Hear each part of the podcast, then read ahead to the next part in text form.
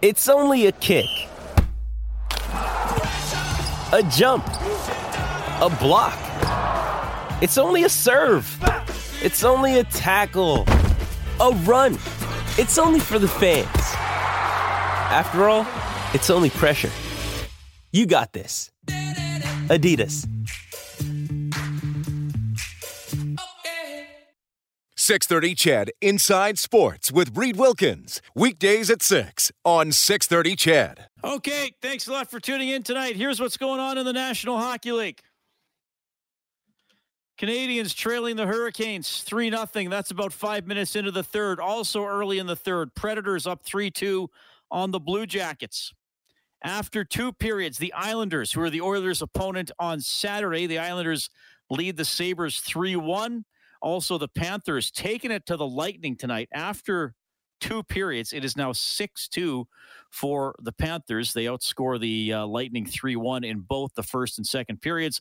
Still to come this evening, it's going to be the Flames taking on Seattle. The Canucks visit the Kings, and the Flyers will take on the San Jose Sharks. So, uh, what, five... Uh, in the uh, three games to come, five Pacific Division teams in action. So we had to keep a close eye on that. Oil Kings in Brandon, it's one one. That is about eight minutes into the second period as the Oil Kings uh, continue their bus trip here through Manitoba and Saskatchewan as they were out of the building as the World Juniors uh, had taken over Rogers Place, but uh, determined now canceled, but the Oil Kings still on the road for a little bit here.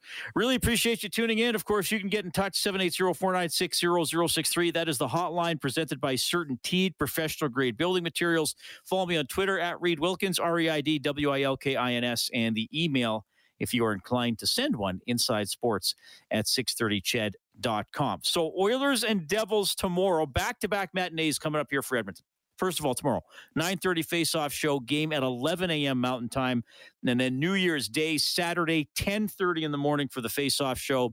And uh, they'll drop the puck at noon. That one is the Oilers and the Islanders. Mike Smith in net tomorrow, T B A after that. You would think probably Koskinen on Saturday. Darnell Nurse out of COVID protocol. Jesse Puljujarvi out of COVID protocol. William Lagesson out of COVID protocol. And skating with the Oilers today, I would expect, obviously, Puljujarvi and Nurse to jump into the lineup and play. Dmitry Samarukov, after having a tough goal last night and not playing very much, he has been loaned back to the Bakersfield Condors, which uh, I think was going to happen anyway, regardless of how it went last night. But those are the updates uh, there for the Edmonton Oilers, who, uh, yeah, it's been a tough go for sure. I mean, they lost the six in a row, won a couple in a row, and uh, beaten last night in Saint Louis. Again, again, again, falling behind early in games. Now, yes, credit that uh, they responded. Draisaitl got a quick goal. They eventually tied it in the second period, but as Craig McTavish and I were discussing, the Blues put them away pretty uh, pretty thoroughly over the final twenty-five minutes of the game. They got the lead with just over four minutes left in the second, got a power play goal sixteen seconds into the third, and Edmonton maybe a couple of good chances. I guess Fogel had that hack at the puck at the open net. Tyson Barrie had a decent shot, but really not a lot of pressure for the Oilers once they uh, were behind late in the second and early into the third. It's, it's pretty confounding how they continue to fall behind. And uh, we've, we've talked about it a lot. Uh, Rob and I have talked about it a lot. It's, uh, I mean, it just is at the point where it's like, well, what's it going to be tonight? You know, is it going to be a, a bad goal given up by an Oilers goalie in the first five or ten minutes? Is it going to be uh, a game in which the Oilers are playing okay, but they make a big mistake or two and it winds up in their net? Um, is it going to be just a game where they aren't playing well and they deservedly fall behind? Or is it going to be a game where maybe uh, they do play well, and uh, they got a goaltender making great saves, or you, like that game against the Leafs where Leon Draisaitl has an open net and fires it right through the crease. It's just, just a bunch of different things that keep biting the Oilers, and they fall behind and they fall behind and they fall behind. And now we've seen a trend where it's like they're they're not just allowing the first goal of the game, they're allowing the first two goals of the game. I mean, what was it? Uh, two nothing.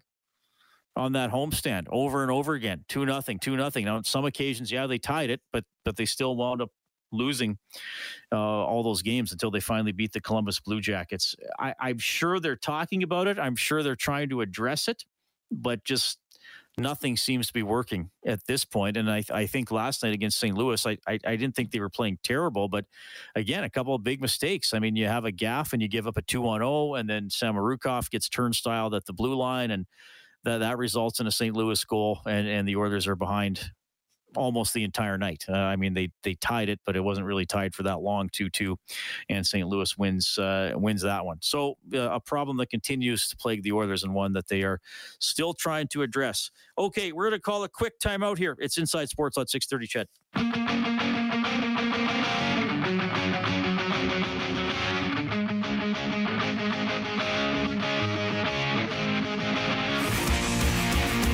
The name of the show. Thanks a lot for checking it out tonight. Ken Daneyko coming up between seven thirty and eight. Former rugged New Jersey Devils defenseman, now broadcaster with M S G Plus and the N H L Network. Always fun to have him on the show as we get you ready for the uh, Oilers and the Devils coming up tomorrow morning. For those of us here in Edmonton, the puck's going to drop at eleven a.m. and uh, the face-off show will be at nine thirty. The Edmonton Oilers in matinees. Uh, this has been much talked about over the years. Um, now, they've been a little better lately. Uh, they've been a little better lately, but generally, they've been very poor in afternoon games. Um, I mean, there was a point, I'm just double-checking here. Uh, like, they had one year, I think they went like two and eight in, in matinees. Uh, and usually, usually when they play a matinee, it's on the road. I, I mean, there's from the time I've been doing it, and I've been watching the Oilers all my life, uh, you might have one, maybe two home matinees a year.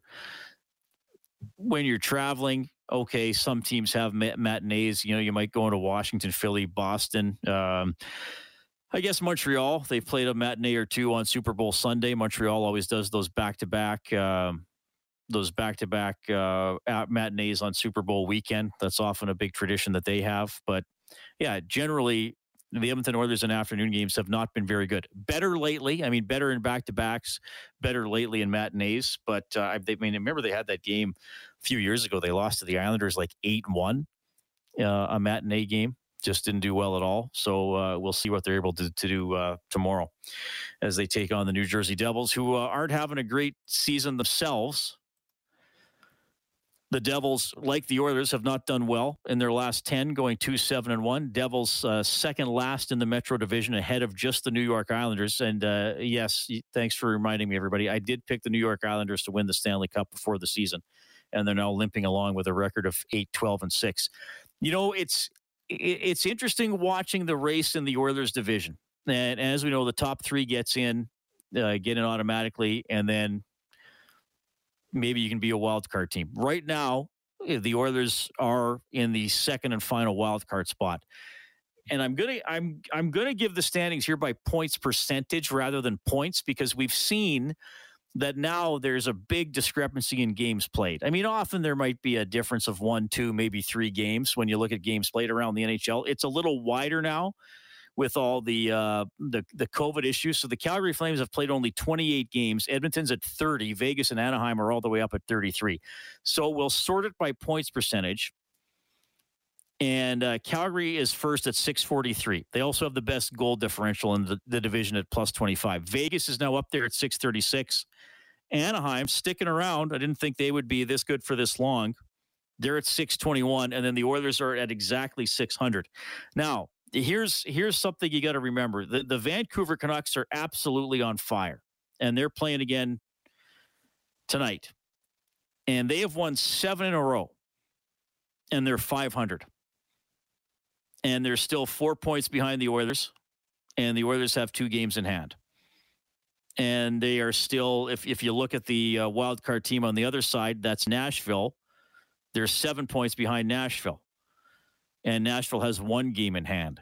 So it, it just shows, and that's why they use that American Thanksgiving as a cutoff, that if you start in a hole, that generally history has shown that if you are in a playoff spot on American Thanksgiving in late November, that you're going to be in the playoffs at the end of the year. You know, usually it's it's thirteen or fourteen of the sixteen teams in a playoff spot at U S Thanksgiving that are also in at the end of the year. So there's, there's a little bit of changing, but not a lot.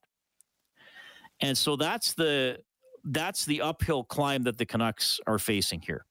So they have got back to five hundred with a seven-game winning streak, and they're still second last in the division.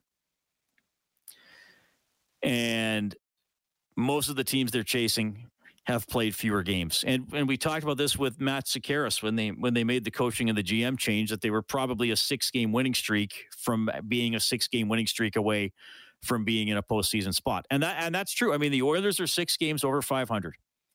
And they're holding on to that last playoff spot. We'll see where it goes for the Oilers. I mean, if obviously if they drop down closer to five hundred, they're going to slip out. But the first team to pass the Oilers probably is not going to be Vancouver. It would probably be San Jose or Los Angeles. So that's that's the task that is facing the Vancouver Canucks, and that makes it so difficult for a team that started poorly to get in. So the Oilers are six games over five hundred. The Canucks have won seven in a row. They're going to have to win another six in a row to get to where the Oilers are now. So that's, again, if if if you fall behind early, and, and you can, look, the Oilers had a bit of a bad start in the uh, the year of the Canadian division. Fair enough. What, they were three and six, they were five and seven, and then they started to put it together. But that's not in as big a hole as the Canucks were this season. So, like, full marks to the Canucks, and it's going to be interesting to see where they go. And I thought that they could be, you know, maybe a playoff team at the start of the season. I think I had them as a wild card team. I had Vegas, uh, Edmonton, and Calgary as the top three in the Pacific, and I thought Vancouver could get in there to fourth. Maybe they still will, but they're going to have to play. Um, I mean, they got fifty games left, so they're probably going to have to go at least ten games over five hundred. And hey, Edmonton's going to have to Edmonton's going to have to put it together as well, no doubt. I mean, this is a little concerning here, going two and seven in their uh, last nine. Uh, but they got the leeway, and yes, you can pick apart parts of their game and all that kind of stuff. Um, but they're still benefiting from having that hot start, as uh, they've been able to zor- absorb a few losses here and uh, be able to hold on to fourth in the division. But I, I think for the Oilers, where are they going to go here? Well, you want to see how Mike Smith plays.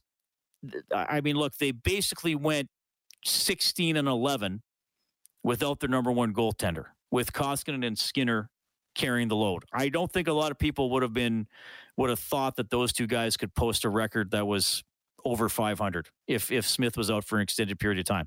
So now we got to see how Smith plays. The the big question is, we get it all the time, are they going to try to upgrade the goaltending? What's going to happen next year? Well, I'm not so sure about next year, but I know for this year, I think they want to see how Smith carries the ball until maybe they go looking for somebody around the deadline. You know, whether it's Marc Andre Fleury or uh, or whoever they might want to pick up. I, I think that's going to be the uh, the initial approach here for the Edmonton Oilers. Play Smith, let him be the number one. You know, probably plays two out, two out of every three games, seven out of every ten games, and then we see where we go from there. Rob Brown, of course, uh, joins me on Overtime Open Line, and he's also doing color commentary for a few games here with uh, Cam Moon. It's an honor for you to work with Cam Moon, the most positive man in hockey, Rob. Oh, you're right. He is the most positive man in hockey. He's just a nice person, easy to work with. And I grew up listening to him, so it's really nice to be able to meet a legend while he's still in his prime. Uh, that's incredible. uh, going into, we talk a lot about rinks that you played in while you were a member of the National Hockey League. Now, this current Devils Arena uh, was not their arena when you played.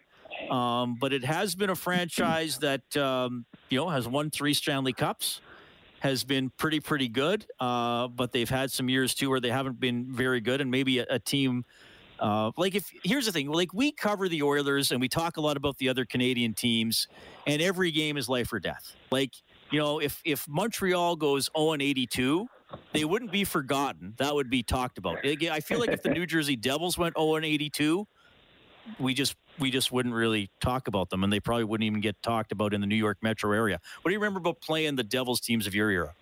Well, when I played, they were good. That was with Niedermeyer and Scott Stevens, John McLean, Martin Brodeur. So they were always good hockey clubs.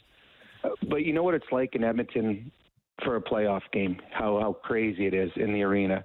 Pittsburgh was the same way. I remember my first playoff game in Pittsburgh, sitting in the dressing room fifteen minutes before the game, and all the fans were jumping up and down in the stands, and you could hear it in the dressing room. The whole room shook.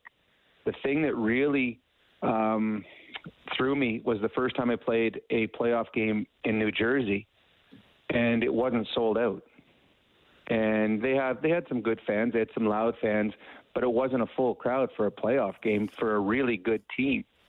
So, uh, as you said, they're a, a forgotten franchise. They have a, a really strong core of people that follow it religiously, but that core isn't a big core. It's not. It's not a huge amount. There's not a lineup for tickets.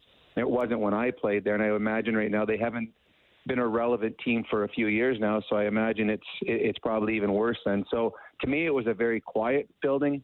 There was not a lot of excitement. It wasn't Uh, one that you got up to as an opposing player, like going into Chicago, Montreal, Toronto. Uh, those were, were special moments. Going to New Jersey, it was just like, well, when I played in the minors, it was like going to oh, Peoria or going to Fort Wayne. Really no excitement, just another game on your schedule. Uh, well, you listed off some of the players that they had when, when you played, and clearly Niedermeyer, just a, a, an unreal talent. Uh, Scott Stevens, Ken Daneyko is coming up on the show. Don't worry, I'll make sure you're far away when uh, we get. I played. I, mean, they, I played junior. Could... I played junior with Ken Daneyko.